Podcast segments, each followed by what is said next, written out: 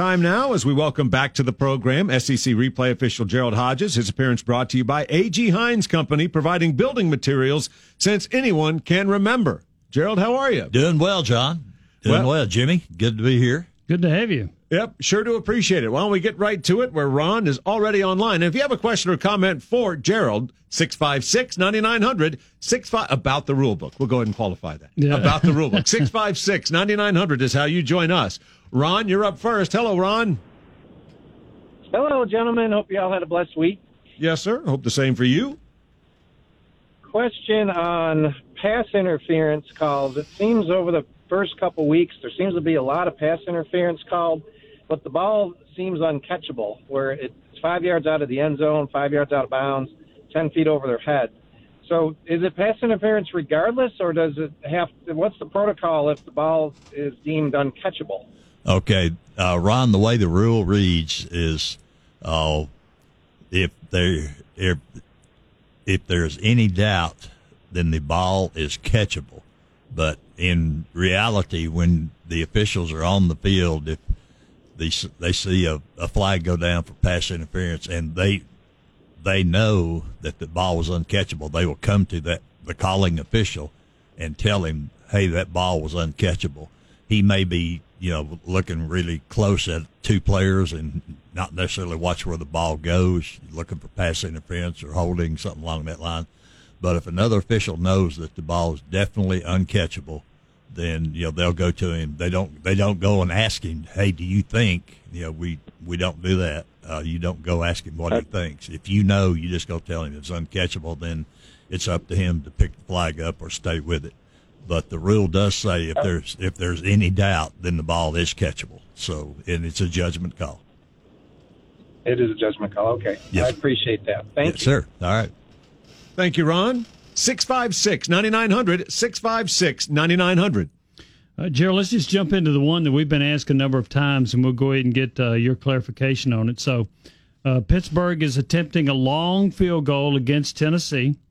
Uh, the ball is way short. Tennessee's Theo Jackson catches the ball in the end zone, runs it out, and scores a touchdown. There are two flags on the play. There's a block in the back on Tennessee at about the 10 yard line. And then uh, Pittsburgh was also called for a block in the back. The uh, the official announced change of possession, offsetting penalties, replay the down. So my understanding is that it, you only replay the down if both penalties are accepted. And if Tennessee had accepted the penalty on Pittsburgh, Tennessee would have gotten the ball.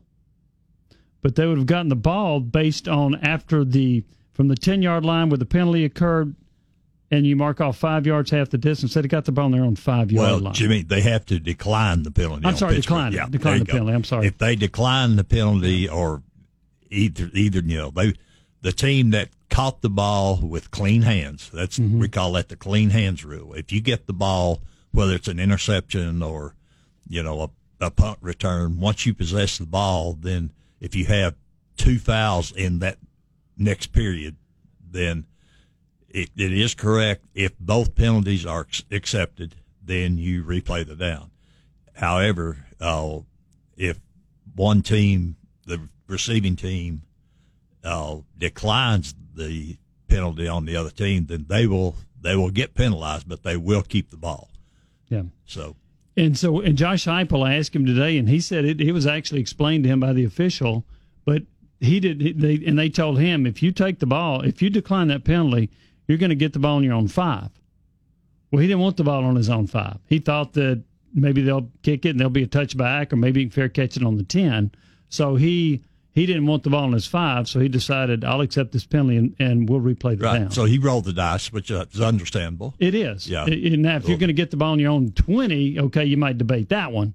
Sure. But if you're going to get on your own five, that certainly makes sense to um, uh, to uh, go ahead and accept the penalty and make them re I'm going to say re-kick. They had to. They tried a long field goal, and after realizing the guy didn't have that kind of a leg, they punted. Right. That was a pretty so, pretty thorough explanation to him. Then you know if they told him where the ball was going to be, so I mean he made the choice. Yeah. Okay. Yeah, and and I don't blame him. I, I thought that was an appropriate situation. I did see something I thought was interesting. Help me on the ruling.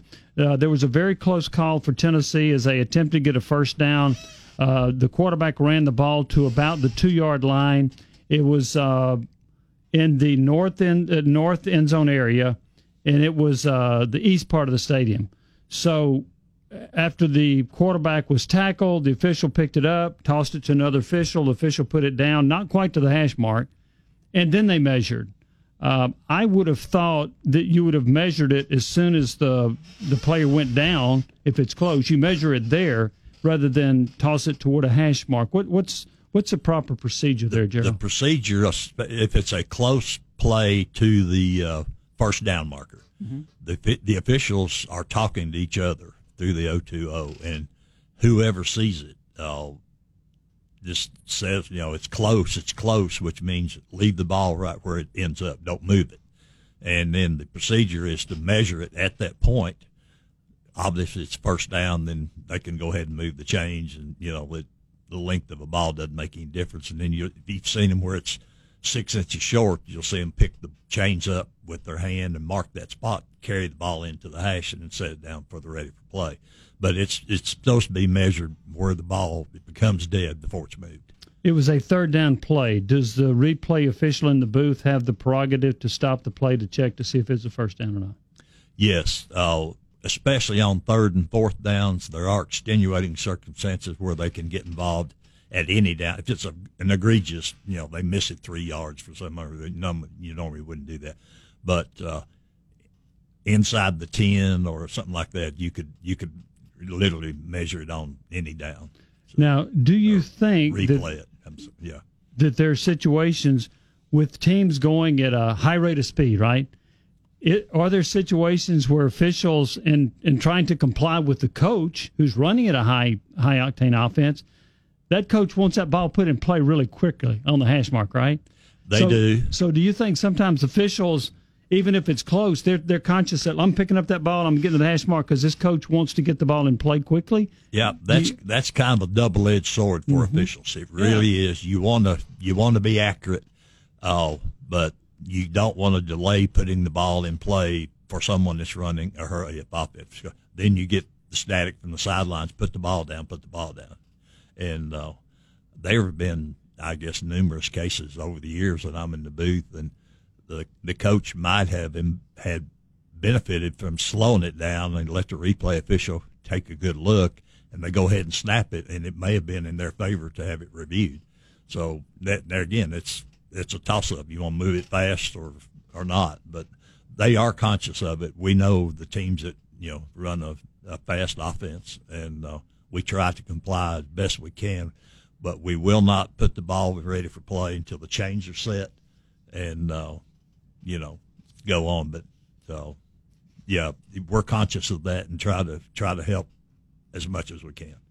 If you have a question or comment for Gerald Hodges about the rule book, 656 9900, 656 9900, star 990 is free for AT&T and U.S. Cellular customers. The toll-free number, 1 656 9900. Gerald, I don't know that I've ever seen this combination before. And this took place in the NFL. It was last Thursday. And what it was, it was pass interference. Two penalties were marked off because the first thing was there was contact, which resulted in the interference. The contact was the defender grabbing the receiver's face mask.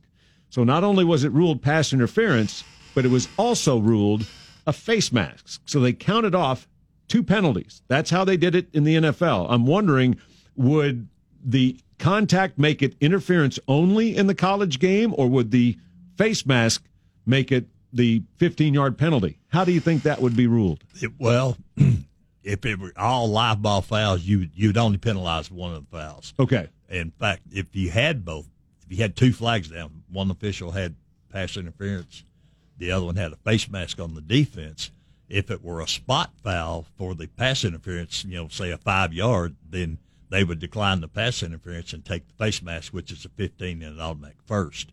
But it, that may be an NFL rule, to, or it could have been a dead ball face mask. They, mm-hmm. they ruled it a dead ball. The face mask occurred after the play was dead, but it's a little unusual to see two, you know, just on one particular play. Yeah, and that was how the explanation was. Since the contact, it was illegal contact, pass interference, and they said, and since the contact was a face mask, That's why they counted off both penalties. I've never, I don't think I've ever seen a defender in that position in the first place to where it was indeed a face mask of a corner or safety against a receiver who didn't have the ball, just running his route. And and it was. I mean, his his hand got up in his face, and he did grab the face mask. So I, so the ball wasn't thrown to him. the ball was not thrown, had not been thrown yet, and so it, that was first. And and then Yeah, I've never seen that in, in any in any league. and then the official to say, "Here's why we're counting both penalties." He seemed very sure, but I thought I would think that it would be one or the other as opposed to both. Jimmy, have you ever seen anything like that? No, I hadn't. But I saw some Saturday I'd never seen either on that kick six. Fair thing. point. So I- and and we've watched a lot of football through the years, and I still see things that I I don't ever remember seeing. But no, I've never I have not seen that before, John. See, the other thing, John, in college, the rule for pass interference, uh, first thing it has to be thrown beyond the line of scrimmage. Mm-hmm. Has to be a catchable ball. So you know, if it's thrown to the other side of the field, the guy that has you know all- all you could have is a face mask. Now. You couldn't have pass interference because the ball's not even involved in it. So that may be an NFL rule, but I've never seen it even in the NFL. Let's get a call from Wade, who joins us. You're on Sports Talk. Hello, Wade. Hey, how are you doing? Fine. How Good, are you? Wade. Doing good. Hey, my question was about the offset penalty field goal try on Saturday. Um, the both penalties occurred after a change of possession. They missed the field goal. We caught the ball, so there was a change of possession. Then both penalties occurred, but they got the ball back. Is there ever a situation where a change of possession is reversed by a penalty after the change of possession? Uh, no, you wouldn't change the change of possession for a penalty after possession, but the way that would work is the team that had the ball on the return could decline the foul against the kicking team, and they would have they would be penalized for their, their foul. But at the end of the down, they would they could keep the ball. But uh, if both penalties are accepted, then then you do go back and then replay the down. And Wade, to, to speak Well, so we- specifically to what you're saying, uh, so here here's the deal: if uh, if both penalties are accepted, you replay the down. If Tennessee declined the penalty on Pitt, Tennessee keeps the ball. However, the block in the back occurred on the 10 yard line, then it's half the distance to the goal, so Tennessee would have taken over on the five yard line. Josh Heupel didn't want the ball All on the five yard line, so he accepted the penalty. But if he had declined the penalty, he'd have gotten the ball on his own five. Okay. I didn't know on offsetting penalties you had the option to decline, so that was my I didn't understand that. Okay, that makes sense. Yeah, Wade. One other thing too in in college, the co or the team, the offended team always has the option to decline the penalty against the other team. Okay. That makes sense. I yeah, I was in the dark there, but that makes sense. Thank you very much. thank you. A lot of us were in the dark on that one. Wade, we sure do appreciate it. John Wilkerson with Jimmy Hyams, our guest SEC replay official Gerald Hodges. Back to the phones we go. It's Van who joins us next. Hello, Van. Good afternoon. You you all have addressed the issue about UT not making that fourth down conversion in the the, the northeast end zone, and as I understood, the replay official could look at that. Could Coach Heupel have requested a review of that? Yes, the coach can request a review of uh, the pretty much anything. Van, uh, there are several several things. You know, you don't he can't review uh, a judgment called a pass interference or holding or something like that. But anything that involves fact, uh, foot on the line, ball short of a first down, especially on third and fourth downs, those are reviewable plays. So yes, he could have requested a review for that. Okay. Thank you, Gerald. Yes, sir. And he explained that he didn't because he only had one timeout left, and there was about six and a half minutes left, and he wanted to hold that timeout. Right. So that's why Val- he a did valid not. reason, sure. Yeah, You so know, he- you've got to weigh the risk and rewards. Yeah. So if if the spot had been examined and it was and it stood as called, he would have lost the timeout then. Correct. All right. Now, had the replay official stopped it on his own and looked at it, uh, then he would confirm the call on the field that the ball was short. So, and that that's a prerogative of the replay official. Also, he can we can stop those on third or fourth down. That's what I thought should happen. I, I thought that he should have stopped it and not put the coach in a position to challenge because it was highly debatable and and um, and they even measured it. So I I thought that that would have been appropriate, but he did have the power to do it. Is the question? Correct. And the answer That's is yes. correct. Yes. Yeah. Uh, continuing with coaches' challenges in the National Football League yesterday. Now there are some rules. Uh, there are some plays that are automatically reviewed in the NFL, and so each turnover is automatically reviewed. Scoring plays are automatically reviewed. So since they are automatically reviewed, coaches are not allowed to challenge because it's already part of the process. Uh, yesterday, it was after Denver scored against the New York Giants that Coach Judge for the Giants threw the replay. It was through the red flag out on the field, and he lost his timeout. He lost a timeout, which in turn means he lost a challenge because he challenged a play that wasn't challengeable. Um, and I'm just wondering, are there any plays in college football that are viewed as non-reviewable because it's automatically reviewed? And if that's not the case, would you like to see it be a part of the procedure? For instance, if would you like to see that same rule in college football that you have in the NFL that you can't challenge a turnover or a scoring play because they're automatically reviewed to begin with, and that ruling would stand when it was complete? Well, actually, in college, we review all. We may not stop it. Mm-hmm. That's the key. And we review all scoring plays. We review all turnovers. Oh, that's if you'll notice occasionally when you have a real tight score, you know they're snapping from inside the five, and there's just a big pile up. You'll notice the referee kind of delaying marking the ball ready for play for the extra point. That's when replay is looking at it in the booth, and we will look at it. Uh, and uh, if it's getting to be, if we can't, in other words, we can't determine in the 25 seconds, you know, if the 25 second clock gets way down, if we still can't determine it, then we will officially shut it down. And then the clock starts on us. But we look at every turnover and every scoring play. And so once now we, if we look at it and we clear them, Mm-hmm.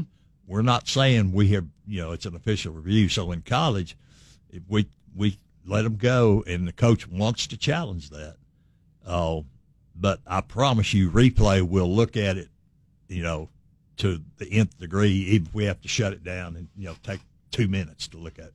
Do you think that's a worthwhile standard to perhaps have in college football that you could just tell coaches that everything is reviewed, so therefore there's no reason to challenge? Do you like the fact that the NFL, or do you disagree with the notion that the NFL sets aside some plays where it's like, coach, you can't challenge because it's already been taken care of? You're just adding to the delay. Well, if they're okay, if we shut it down and it's official review, mm-hmm. then they can't challenge that decision. The officials on the field are instructed to never tell the coach you can't challenge something Okay. unless it mm-hmm. is a non-reviewable play like holding, passing a judgment. But there's been very much lots of discussion on going to a automatic challenge in college, like the last two minutes of each each half, and uh, maybe limiting uh, the ones in the you know the other you know parts of the quarter uh, to a certain uh, to certain plays, maybe not reviewing everything we've reviewed now, and then you know maybe giving the coaches more challenges or something. But there, there's a definite move afoot to make several plays an automatic review, shut down type review. Gerald, I was watching a game Monday night. It was uh, Ole Miss and Louisville. There were four ejections in the first half. Last year, how many? Uh, what was the average in terms of ejections per game? What was uh, what was that number look like? Okay, last year, uh, nationwide, all the ball games, once they get all the data in, there was one ejection for targeting every four and a half games. So what's that? Eighteen quarters. There was one ejection every eighteen quarters. So uh, I know there were a lot in that uh, that Monday night game. Uh, that's uh, that's highly unusual. So. Uh, has there been any discussion about trying to have a tiered punishment? For example, there can be an egregious targeting where a guy lowers the head, launches, and is pretty clear his intent. And he's ejected. But there's another one that's like, boy, I don't. That was kind of almost hard to prevent. So has there been any thought about, okay, we're going to punish him 15 yards, but we're not going to eject him. But boy, this other one, it's really bad. So we're going to punish 15, and he's ejected. Has there been discussion in the off season about having a different level of punishment for targeting? Probably every year for the last five years. It's been heavily discussed. Uh, that, Yeah. That's kind of like the uh, the basketball rule, you know, the flagrant one, flagrant two type thing. Yeah. Uh, there you used to have the five yard face mask and the 15 yard face mask. and Mm-hmm. they did away with the five yard because, uh, you know, they they just weren't calling it, you know, so it they it had to be bad enough to make it a fifteen. So, but there's been a lot of discussion on the tier system on the targeting, yes, Mm-hmm. especially since we went to the rule where we couldn't let it stand. But in reality, letting the plate, letting the call stand was the same thing as confirming it. So, you know, we've got to either confirm it or overturn it. A final segment for us with SEC replay official Gerald Hodges. Let's talk to Roger. You're on Sports Talk. Hello, Roger. Uh, well, hey, John, Jimmy, uh, how, how, how, how y'all doing? Doing well. How are you? Uh, doing fine. Uh, hey, uh, hey, hey, uh, what, John, what's your guys' name again? You talk Gerald. again? Gerald. J- Jared, okay. Hey, Jared, how you doing? How, how you doing, Jared? Good, Roger. Good, good, very good. Oh, good. Uh, I just wanted to ask you. Um, uh, I just wanted to ask you a question about the word book. Um, uh, first, I just want, I just want, I just want to ask you. Um, uh, now, um, I'm trying the best way to ask this. Um, uh, I just want to ask you. Say in, in the video, uh, say uh, say a play, uh, a play, and uh, you, it's kind of hard for the official to tell. Um, if it's a con- uh, Gerald, if it's a uh, say official not sure about the about the about, about the call. Um, I mean, about the video for the, if, if it's a if it's a, a tight say say if it's a tight a tight a tight forward not sure about it. What what they do say say if if not if not if not sure about the call for is um, the videos uh, you can tell if if it's, if it's a certain play or certain um uh, certain play how they if, if if not sure about it about it how, how they how the official decide on that on that Gerald on, that Well, on Roger, that. there there are certain plays that we can review, and uh, Okay. we ask the officials on the field to make a decision. I mean, they've got to make a decision, and then we we look at it in video review. Uh, if Yeah. if we don't agree with their decision or we can't see it, then we'll stop it and then look at the video, run it back and forwards, and then we will come up with a decision on it if it's a reviewable play. So we ask them to make a decision, uh, then we can correct it if if we don't agree with it. Oh wow, okay. Well, that's, all right, I made sense then. And uh, also, Jared, I just want to ask you. Um, I I know, I know, I know it's tough to be official out there. Uh, I know, I know it's not uh, perfect. I know, the, uh, I know- I know the challenges. I just want to ask you, Jared, how uh, uh, for learning how, how to be one, how, how do you, uh, how, does how, how, how does it take, how does it take you to, to learn to be official, Jared? If you if you're trying to learn how to be official, how, uh, is, is, is it hard to learn uh, to, to, to learn Well- uh, to be one? Roger, you keep learning every year you are official because they change the rules so much. Yeah. But it uh, just from the time I started high school till I got into college was about eight years, and then from the time I first started till the time I got in the SEC was twenty years. So that gives you an idea. Takes a little while, but it, it, takes a while. but it's something that it starts at high school and you- You, Absolutely. climb the ladder. high school, pee wees, midget, over John Tarleton, anywhere they're playing football. That's how you get the ball rolling. Roger, we appreciate the call. Uh, one other thing, uh, do you have? Um, have you noticed that there are fewer cameras for you to work angles wise than there been maybe before COVID? Very much so. Oh, it's very noticeable, especially in the replay booth, because the cameras are our eyes. So uh, we've noticed that even including this year. Uh, one thing we miss really bad is the cart cameras, and uh, of course, one thing we found out too. Uh, there are a couple institutions, uh, even our league, that will not let cart cameras on their field Right. And so you're kind of hamstrung there, and you just have to do the best you can with permanent, you know, stationary cameras. Hey, Gerald, thank you so much. I uh, really do appreciate you coming by, explaining so much because there's so much that needs to be explained. It seems every Monday night. But thank you for coming by. To You're do so. quite welcome. I enjoy it, John, Appreciate it. Jimmy. Good, good to be here. Gerald, always appreciate it. Have a great week. Gerald's appearance brought to you by A.G. Hines Company, providing building materials since anyone can remember.